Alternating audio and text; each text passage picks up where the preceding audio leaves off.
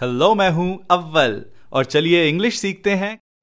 Early next week मतलब हफ्ते के शुरू के दिन जो है मंडे और Tuesday. Middle of next week मतलब हफ्ते के बीच का दिन जो है वेंसडे।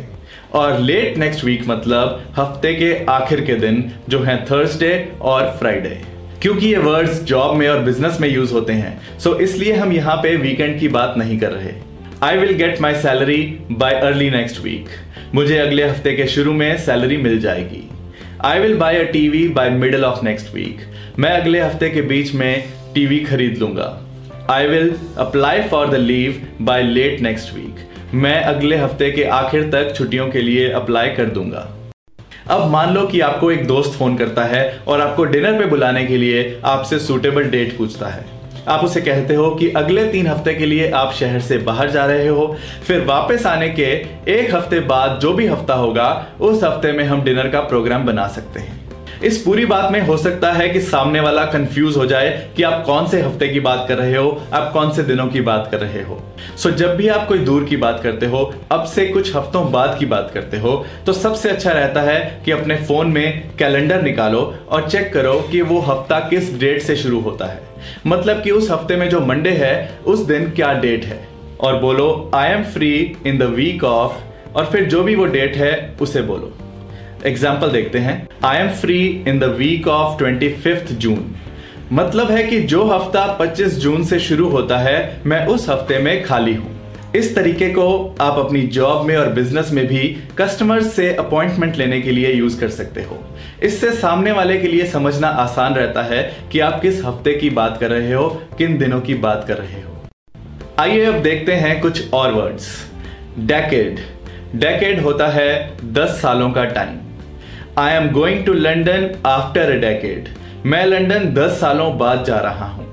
सेंचुरी। सेंचुरी है 100 सालों का time. It seems we are meeting after a century, ऐसा लगता है जैसे हम 100 साल बाद मिल रहे हैं। मिलेनियम। मिलेनियम है 1000 सालों का time. A person like him is born once in a millennium, उसके जैसा इंसान 1000 सालों में एक बार ही इस दुनिया में आता है। अब बात करते हैं कि डेट को, तारीख को कैसे लिखना और बोलना है। ब्रिटिश स्टाइल में और अमेरिकन स्टाइल में डेट लिखने का तरीका अलग अलग है और एशियन कंट्रीज में ज़्यादातर ब्रिटिश स्टाइल ही चलता है। मान लो कि आज 15 जुलाई 2016 है तो ब्रिटिश स्टाइल में इसे लिखते हैं 15 जुलाई 2016 और शॉर्ट में 15/07/2016। कई लोग डेट के साथ TH लगा के इसे 15 जुलाई 2016 भी लिखते हैं। ब्रिटिश इंग्लिश में इसे भी सही माना जाता है। वैसे आप TH लगाओ या ना लगाओ लेकिन इसे बोला ऐसे ही जाएगा 15 जुलाई 2016। अमेरिकन्स इसे लिखते हैं जुलाई 15 2016 और शॉर्ट में 07/15/2016। आपने देखा कि मंथ डेट से पहले आ गया। आप इसे बोलोगे जुलाई 15th 2016। सो याद रहे कि अमेरिकन स्टाइल में लिखते हुए TH नहीं आता लेकिन बोलते हुए TH भी बोला जाता है, जैसे जुलाई 15th 2016।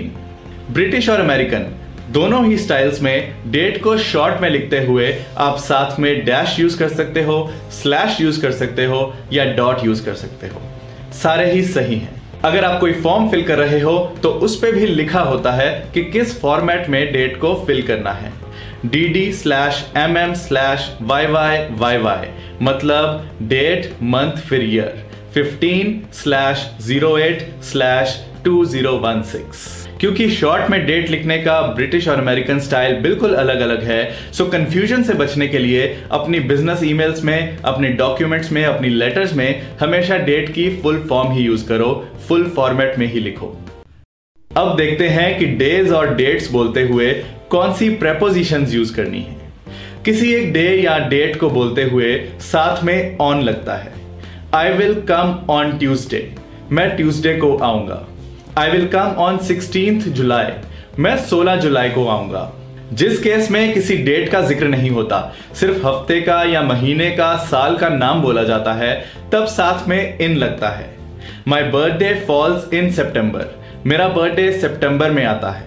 I went to New York in 2011. मैं साल 2011 में न्यूयॉर्क गया था. I went to New York in December 2011.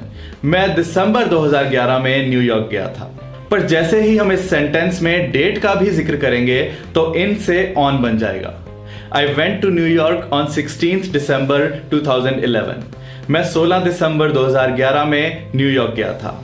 और याद रहे कि दिनों के नाम और महीनों के नाम हमेशा कैपिटल लेटर से ही शुरू होने चाहिए. सो मंडे का M कैपिटल होना चाहिए और इसी तरीके से अगस्त का A कैपिटल होना चाहिए. कैसा लगा आज का लेसन मुझे कमेंट्स में बताएं. और अगर आप मेरा full English speaking course join करना चाहते हैं तो मेरी वेबसाइट avvalenglish.com पर जाएं.